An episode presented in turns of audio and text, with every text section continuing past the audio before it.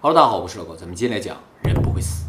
这个题目是不是很耳熟啊？可能有些观众会觉得我们以前讲过这个题目啊，其实没有啊。我们之前做过一个影片，叫做《死不存在》，不会死的生物，那个也讲过了。我们讲过很多这种的，还有这个死后世界之类的啊。那么今天讲这个人不会死啊，是来自一名医生的理论。他从一个医生的视角呢，去解释了为什么实质上人是真的不会死的。这个人的解释在我看来真的是非常新颖，但又和我们之前讲的内容有很多的联系啊。我个人认为他解释的死不存在呢更容易理解一些，而且这个理论不仅解释了人为什么不会死，他还解释了很多其他问题啊，包括为什么会有濒死体验，我们如何连接阿卡西记录之类的。嗯，我们以前提到阿卡西记录啊，而且提到了说，也许用我们的右脑呢可以连接这个阿卡西记录，读取其中的信息，但是呢始终不知道怎么去连接。今天呢就会给大家这个答案。好，那么接下来我们就可以介绍这个理论了啊。提出这个理论的人呢，是日本知名医生、东京大学的名誉教授石作直树，他是急救医学和集中治疗医学的世界权威，今年六十八岁。他从一九八一年就开始从医啊，过了二十年，在二零零一年的时候，开始到东京大学医学部附属医院急救部和集中医疗部担任部长，同时兼任东京大学医学部的教授。大家知道，东京大学附属医院呢是世界上最顶尖的医疗机构之一，他在这个地方担任急救部和集中治疗部的部长负责人。什么是集中治疗部啊？集中治疗部呢，就是我们常说的 ICU，专门收治重症。重症也正因为他一直在这个部门工作，所以啊，他每天会接触大量的生命垂危的病人，哎，也接触过大量的不可思议的现象，比如说像濒死体验啊，什么灵魂出窍，都属于家常便饭。他还见过一个他觉得非常有意思的现象，这个我们以前也提到过，叫做 Takisakia 现象。哎，这个啊，我看没有中文翻译啊。我个人觉得中文应该翻译叫做慢动作现象，就是有很多出了交通事故的人被急救送到这儿啊，这些人都能够很清楚地回忆他们被撞的过程。就是当人遇到极端危险情况的时候，他看到一切都会变成慢动作，大脑会不是失去那部分记忆。不不，有一些会失去了，昏过去的人就会失去了，但没昏过去的他就会记忆住里面所有的细节。这个在医学上是无法解释的。哎，为什么会产生这种情况？叫慢动作现象。你看到一切都变慢了，你会看到那个车慢慢的撞到你之类，哎，有这样的现象啊。还有他见过非常不可思议，是他回忆的时候，这个画面变成慢动作，还是转过来的时候就是慢？那个人自己就觉得撞过来他看到就这样，所以回忆的时候就这样说，里面所有细节他都知道。但其实不是的，不是慢慢的。那肯定不是慢慢转过来的。反正大家可能也有类似的体会，就是当我们遇到危险的时候，你会觉得突然进入一个像高度集中的状态，嗯，周围一切就都变慢了，却又躲不开，动不了。哎，又躲不开动不了，你也变慢了，嗯。那么他还接触过一种非常神奇的现象啊，就是叫记忆转移现象，就是做心脏移植的病人啊的一部分记忆就会转移到接受这个心脏的人身上。他说这个用医学也是解释不了的啊，但是在他那个部门非常常见。你从这些描述你就看出来，他待的这个部门每天都做这些工作，嗯，就是真的和一些非常危重的病人待在一起。那他是怎么获得这些信息呢？其实我接触的急诊的阿姨也不少，他是这个部分的最高负责人呐、呢。所有这种现象都要向他汇报的。急诊的患者一般急救完了就转到别的科室，不不，你这种危重病人就会一直待在他那儿，集中治疗部嘛，机器人会二十四小时的去监护这些病人。集中治疗。那么从他从医，一九八一年从医，二零零一年到东京大学的医学部，就不停地接触这样的患人啊。他也一直从医学角度想要搞清楚这些现象的原因。后来呢，他在二零一一年的时候，也就是他五十五岁还在职的时候，写了一本书，叫《人不会死：一名临床医生对灵性和天意的思索》。那他现在还在职？他现在不在职了。二零一六年的时候呢，他从第一线上退了下来，成为东京大学的名誉教授。书中就说啊，他作为一名急救科的临床医生三十年，见过无数的病例，让他坚信啊，人是不会死的，真的不会死。这个书一出版呢，就引起了很大轰动啊，因为这又是一本科学家直接提到灵魂问题的书，而且呢，他不是一般的科学家，他是工作在医学第一线的这种医生，不是搞理论研究的，他真的接触过这些人，在医学界呢也相当有影响力的一个人物了啊。居然呢还是在在职期间写了这样一本书啊，自然引起了很大轰动啊，和学术界的高度关注。这本书也立刻成为了当年的畅销书啊，很多媒体去采访他。呃，我看了啊，学术界对他的态度呢，多数是持积极态度的，几乎没有看到有人批评他的这些观点。按理来说，就说一个医生提到了什么灵魂啊，或者是一些不可思议现象啊，大家可能就会攻击他，但他不是，他提到这个观点之后。后啊，好多医生都支持他说，我们也接触到这些现象啊，都觉得他说的是对的啊。所以今天就把他书里写的一些内容介绍给大家啊。从另一个角度来说，也就是医学界还有医生啊，有很多人是相信有灵魂，甚至有死后世界存在的啊。好，那么回到一个根本问题上，他为什么认为人是不会死的呢？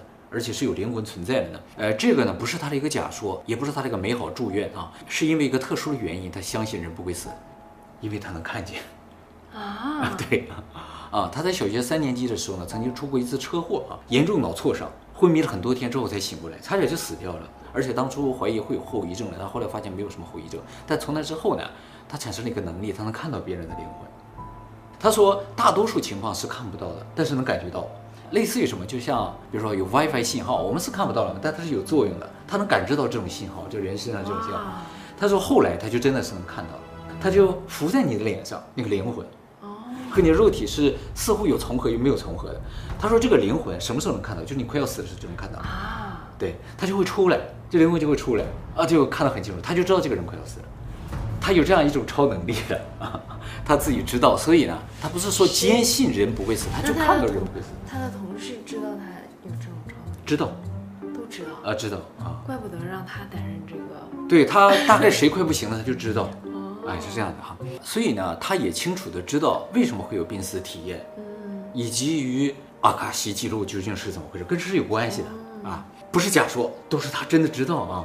首先我们来讲，证明吗？他不能证明，但是他可以告诉你其中的原理。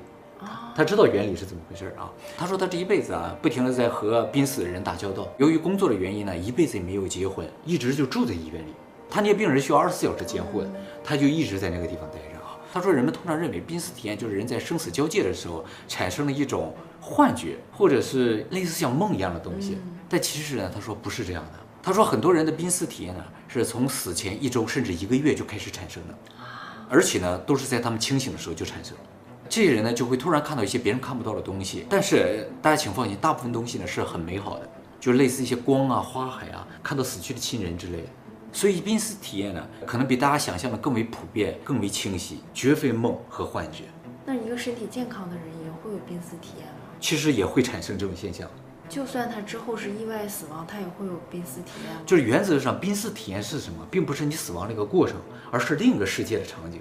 这个世界就在你的身边，有些人就是能够感觉到的，人在濒死的时候就会感觉到，哎，这个世界，这个世界一直就在我们身边。但你不要死的时候，或者你身体很健康的时候，你是完全感觉不到的。像我们正常人是感觉不到的。但是当你要死的时候，你灵魂要脱离你的身体的时候，因为只有你的灵魂可以感觉到它，所以他就接受到这个世界，就会看到这个场景。当你身体越虚弱，它出来越多，就会感觉到的越清晰、越明显。他就看到这个灵魂离开离开这个人的身体，这个人就会感觉到。哦，而且他会看到那个灵魂出来多少，出来很多，他就知道啊，这个人快不行，这个灵魂就要走掉了弄不，回去了。弄回去了。他说这个灵魂啊，就像一个能量体一样，当他要出来的时候，你脸就会变得模糊，他看你脸就看不清楚了啊，他浮在你这上面，然后渐渐的、渐渐的，然后就脱离了，然后你这个人呢就渐渐失去灵魂一样就死掉了，这样一个过程啊。他说这个濒死体验的原理就是这样的，就是濒死体验所看到的场景，其实就是在我们身边的另一个世界。他说这个世界究竟是个高维度的世界，还是平行世界，还是死后的世界，他不太清楚。但是就在我们身边就会有这么一个世界，和我们在一个时空之中呢。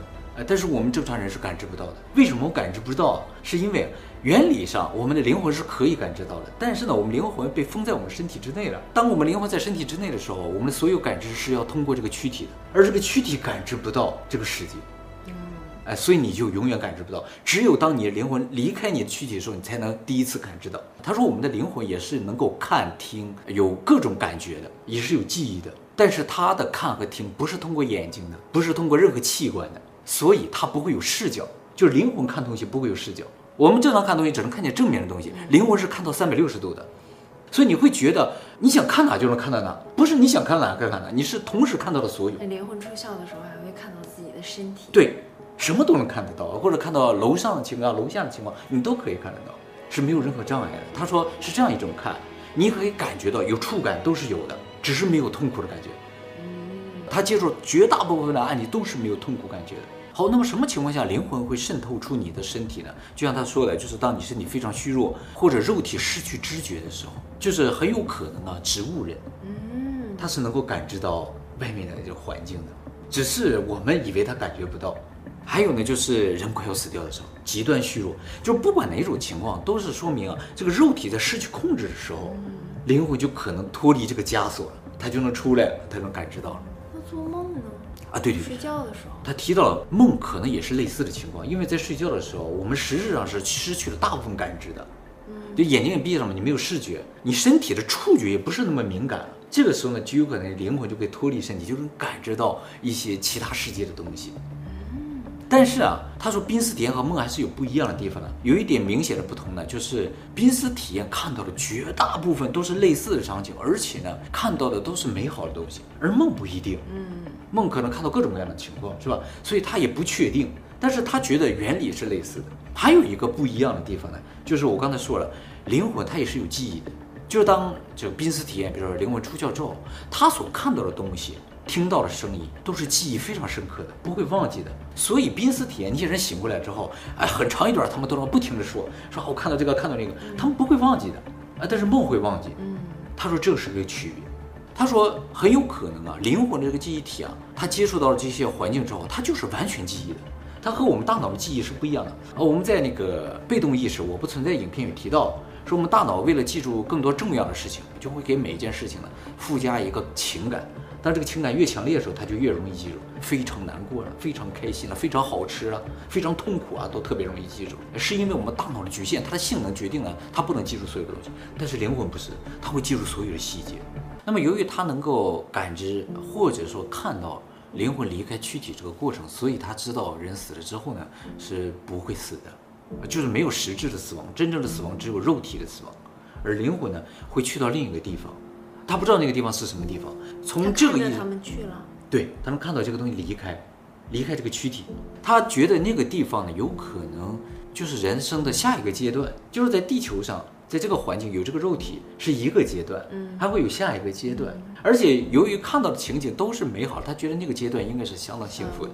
他能和那些灵魂沟通吗？不能，他能和患者直接沟通，但是不能和灵魂直接说话正常人不也能和患者沟通吗？啊。对呀，就是这样。他可能要和灵魂沟通的话，他自己灵魂也得出来才行。哦，啊，应该是这样啊。那么关于濒死体验，他还发现了一个非常有意思的现象啊，就是濒死体验的世界里面呢，人是感觉不到时间的流逝的。就是有些人在濒死体验中，即使看到表、看到时钟，这个时钟是不动的，时间是停止的，但是所有东西又在正常的运作。就比如说你在濒死体验的过程中过了很久，但这个很久也一直是白天，不会有黑夜，太阳就一直在那个地方，它也不动。啊，是这样的，哎，没有时间流逝的感觉啊。他觉得有可能时间是只属于三维世界，或者只属于这个肉体的。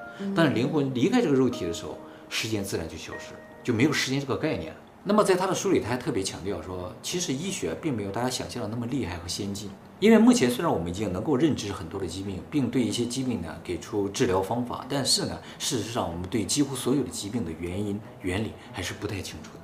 只是恰巧呢，我发现了一些物质对一些疾病是有效果的，而且这些效果呢，最大程度呢，也只是辅助大家的自身免疫系统对其进行治疗。也就是说，你的病并不是被这些药治好的，是用这些药辅助你的这个免疫系统，是你自己治好。我们在之前的吸引力法则的影片中，曾经给大家介绍过一个伪药效应和反伪药效应。哎，就是说给你一个糖豆，说这是灵丹妙药，哎，这个糖豆也会起效，治好你的病；或者给你一个灵丹妙药，告诉你这是个糖豆，这个药也会失效。这个是通过双盲测试已经验证过的一个现象啊。原因就在这里，因为真正治疗你的不是药物，而是你自己。作者还说呢，不仅仅是疾病和药物了，目前医学对于人体整体来说就是完全不了解啊，什么 DNA 之类的，虽然已经排序完成了，但是究竟这些 DNA 在干什么也是完全不知道的啊。所以对于人体上发生的很多现象，都是用医学无法进行解释的。就算能够解释呢，也只是处于一些假说的阶段啊。他认为医学本质上是不能够延长人的寿命的，它的作用只是辅助你，让你活到你该活到的岁数。而你该活到的岁数呢，由你的基因所决定，也就是由你的命所决定。原则上，如果你能一直保护好你的身体，你完全不需要就医，也可以活到你该活到的岁数啊。所以他希望大家不要对药物啊、医院有过度的依赖，这些东西能起到的作用非常有限啊。他说还有就是在抢救的过程中，一个人最终能不能活下来，也不是取决于这个医生是否真正的医术高明，你能活下来是你努力的结果，或者说有一个神秘的力量希望你能够活下来，你才活下来。反过来说，如果你死掉的话，也是因为自己或者这个神秘的力量希望你死掉，你才死掉。他在这个说法当中提到了一个神秘力量，哎，这个大家不要感到奇怪，他能感觉到这个神秘的力量。他说，其实整个这个世界就是存在着一个神秘的力量，它在操纵着每个人的命运和整个这个世界的命运的。那也有这个神秘的力量操纵他吗？其实也是有的。他说了，说了，他在高中的时候有一次去爬山，爬一个很高的人，他那个时候完全没有想要从医的这个想法。他很喜喜欢挑战一些极限的，是干这个。他去爬山，结果爬到一半的时候，他听到一个声音跟他说：“说你在这儿干什么？你应该去学医。”啊，他当时非常清晰的听到这个声音，然后他下山之后就开始想要学医了。其实从结论上而言，这个神秘力量，他认为可能就是大家常说阿卡西记录，或者你认为的上帝、神，什么都可以。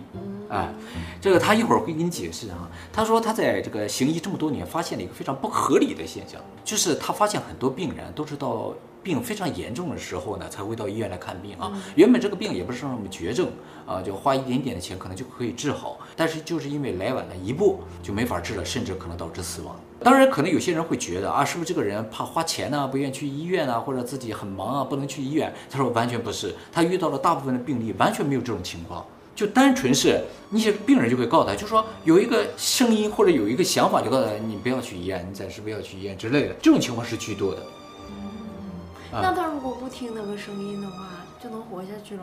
原则上是这样，但是他对你进行洗脑，会告诉你不要去医院。是应该听还是不应该听啊？这就是你的命，他决定你的命运，而不真的不是这个病要杀死你，杀死你的病完全不严重，你只要早来一步。或者早一点来看的话，一下就治好了。他看到这很多这样的病人哈。那这个神秘的力量干嘛不弄一次意外好了？这个一神秘力量为什么要这样做，他也是不知道的。但是啊，他觉得这个事情不用这个解释就完全没有办法解释。为什么借人好像有个集体潜意识一样，就告诉你啊，你不要去看病，你不要去看病，你直接到死的时候你再去吧。就是一个从合理的角度，我们比如说有一个疼痛或者是一个疾病造成我们已经无法自理、无法生活了，你就会想去医院嘛？这是一个很正常的一个生物，它应该会有的反应。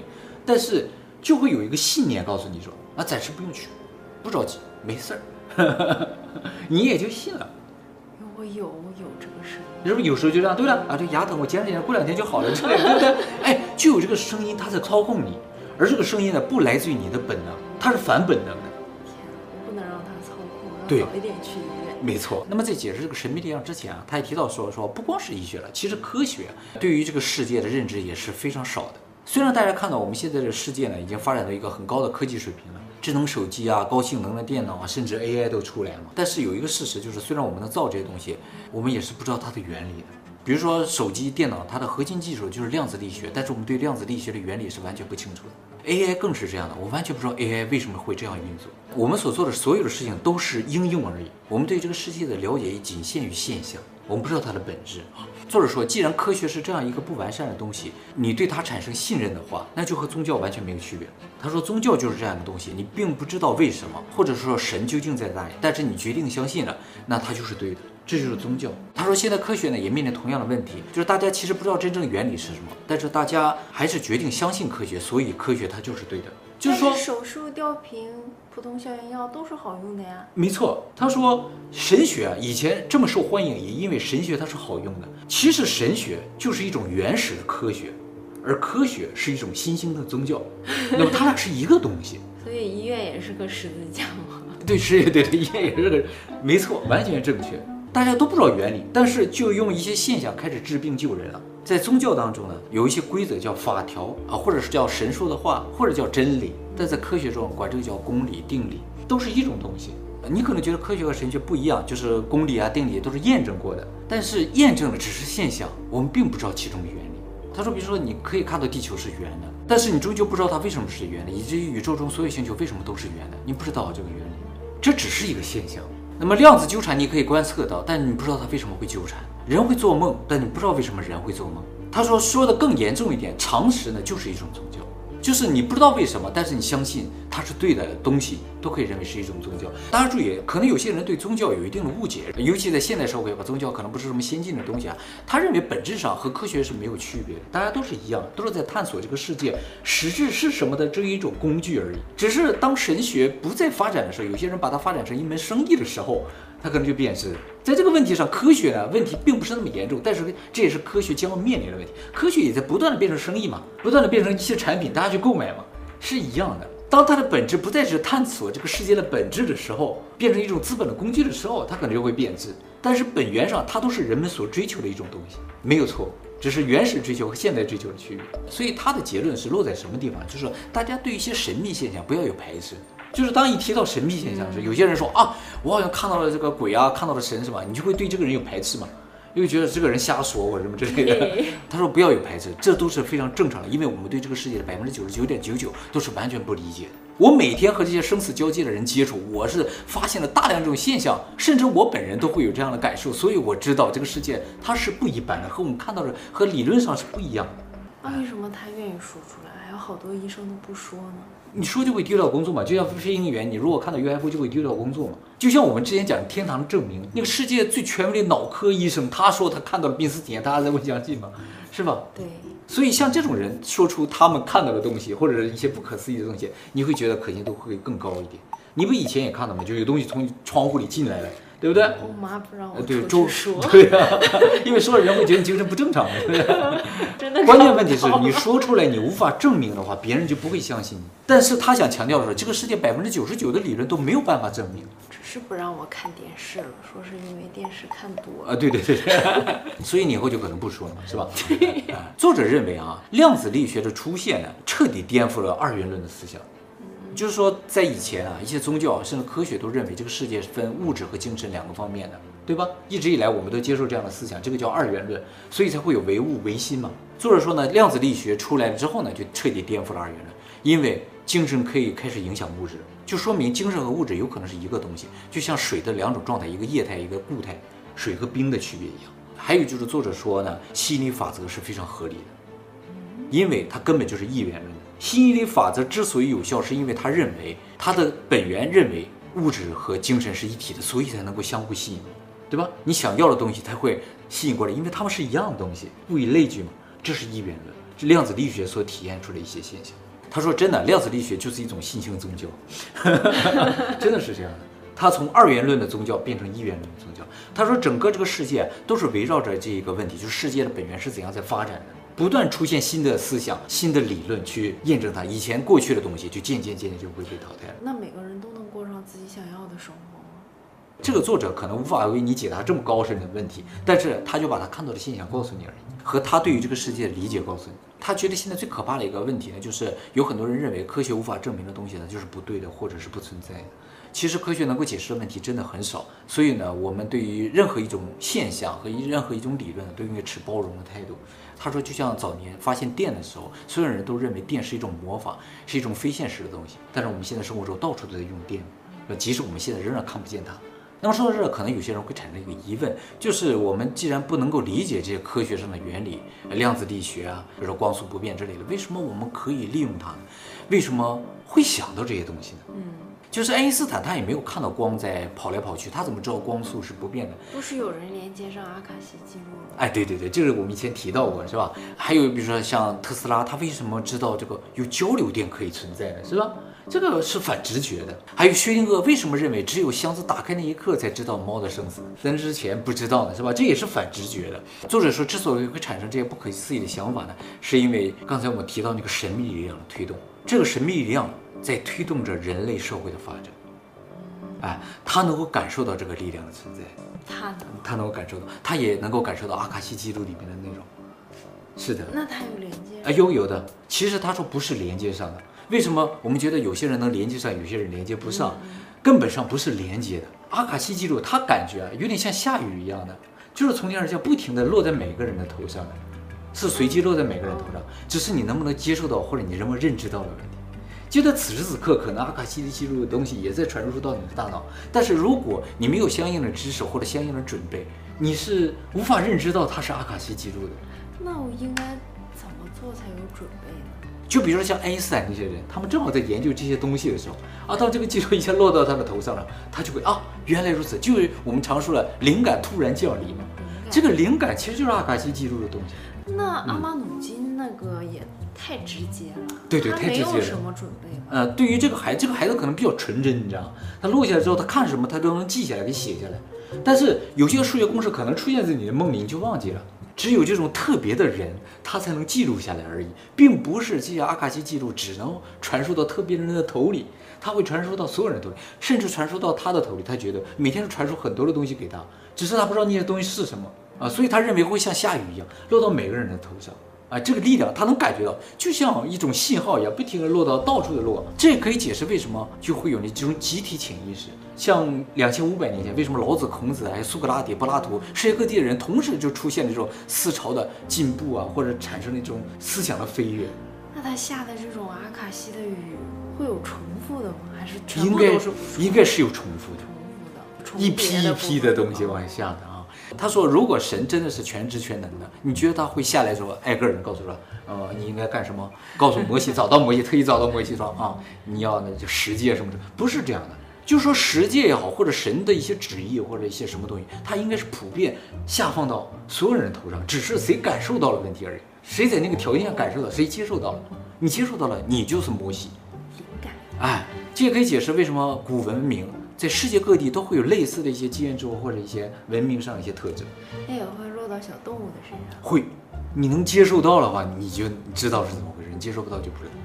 所以他们的一些像昆昆虫啊、其他动物的一些解释不了的行为啊，也可以用这个来解释。没错，还有就是我们以前也提到了，就是说为什么古人他们写的书都是像神话一样，他们只写神话的故事，他不写一些正经的东西，是因为啊，这个阿卡西记录自古就开始像下雨一样，不停在下到所有人的头上。古人他认知比较少，所以他看到这些场景啊，他会觉得啊，这是神明给我的一些指示啊，或者是他看到一些未来场景的话，他会觉得说啊，这是天上啊，或者是神仙打架或者什么之类，他就给他记录下来嘛，全像神话一样。但是到现在了，我们认知提高了，我们知道的东西越来越多了，就很多降临下的东西，我们都已经不再觉得它是阿卡西记录，是一种常识，你知道吗？哎，他说呃，就是我们已经认知的东西，它还会降下来。对对对，哦，它是没有选择性的。哦，你可能觉得是一种历史啊，或者一种想象。就算我们现在降落下一些未来场景，我们都会觉得啊是一种想象之类的，对不对？但是古人不是这样，他们见识少，没去过那么多的地方，他们对这个世界没有那么多的认知，他连地球是圆的都不知道，所以降临这个东西都会觉得，哎呀好神奇啊，都会记录下来。所以之所以古代都写那么些想象的东西，现在渐渐的开始变得平实，是因为我们认知上的差错者，哎，认知越来越高了之后，对于阿卡西记录实质上越来越不敏感。嗯不敏感啊，对对对啊，而就是这个阿卡西记录的内容在不断的推进人类世界的发展。它降临这个东西的目的是什么？是告诉你有这么个东西，嗯或者应该往这个方向发展，嗯不需要你去理解它为什么是这样，它给你设计好了一条路，你就按照这个方向发展就可以了。那么它是什么呢？不知道，反正它为我们设计好了一条发展的方向，我们就是按照它的设计在运行着，并不是一些什么圣人带领着我们发展到今天，是这个东西。一直都是这个。对，所以神啊什么的，嗯就是阿卡西记录的一种具象化。对他很怀疑啊，就是说这个东西呢，只有因为只有我们的灵魂可以感知到，所以濒死体验的人更容易接受到阿卡西记录。就是当你极度虚弱的时候，不是有些有学者症候群吗？嗯，撞了一下车，结果什么都知道了，就有可能就在你极度虚弱的时候，这些信息正好降落到你头里，你越接受到的话，就有可能发现惊人的秘密，或者就是说有一些大仙儿或者算命特别准的人，都要经历一场大病，就是他们灵魂从躯体这个束缚里出来了之后，接触到了这个信息。就在这个雨降到你身上，如果落到这个表皮上，进不到体内的话，你接收不到也没有意义嘛，还在这个灵魂出来才可以。他怀疑是这样。那他接收到什么了？他接收到一些信息嘛，包括就是说他能够感知到这个东西下来吗？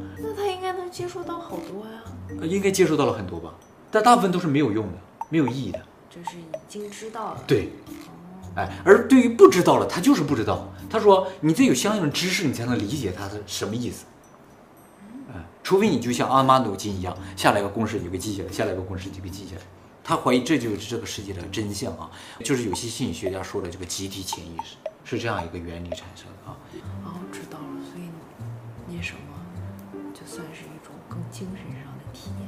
对对对，一种特殊手段。一种特殊手段是吧？有些作家或者音乐家搞艺术的人，他们需要这种灵感，然后等着阿卡西砸到自己，等着正好这个信息砸到自己的话，这也是个概率问题啊。是个概率，所以最终是命。啊，但是我觉得他提出的这个理论，他说他能看见，他也无法告诉我他究竟看到的是什么样子，或者他证明他能够看见。但是我觉得他这个理论还是蛮有趣那他的。出的这些书有反驳他呀？目前我看到是没有的，因为没有法反驳呀，这是人家亲眼看到和感受到的东西啊，而且是作为医学权威讲到这个问题的话，其实我觉得就像他说的嘛，你应该包容任何一种思想，是吧？他只是提出他的一个想法，并没有想让你有多么相信。他这几十年来一直感受着这个东西，他只是把他的感受告诉你而已。你可以因为他是个医学权威去相信他，你可以因为他和你的感受不一样不去相信他都没有问题。他只是希望大家对所有的观点有一个包容的态度。这个世界可能比我们想象的更为复杂和精妙。宝宝你接受过吗？我我我觉得我接触过哎，就是啊，我有一次想要写一个算法嘛，就是那个加密算法，就是就是想了很久我都想不出来，结果睡觉的时候，睡觉的时候对一下就想到了，不费吹灰之力就想到了，我觉得太不可思议了，我觉得正常情况是想不到的，我花了很多天的时间都没想到，但是一躺下一下想到了，真的在睡觉里边就想到了。所以最终结论呢，就是我们所有人都有机会连接到阿卡西记录，或者一夜之间的开悟。那我希望我在身体很健康的时候连接上。不可能，你的身体会束缚你的灵魂，它终究是一个盔甲一样的东西，囚服嘛，让你无法感知到。为什么要这样做？不知道。他说有一种可能，是因为像我们之前也提到类似，就是说，因为这个世界只有肉体可以感知到，你的灵魂出来了是可以感知到另一个维度或者另一个世界的东西，但就感知不到这个世界的东西。你感知的一切都是另一个世界，你想感知这个世界，只有通过肉体，这是这么一个特殊的环境。灵魂还有脸吗？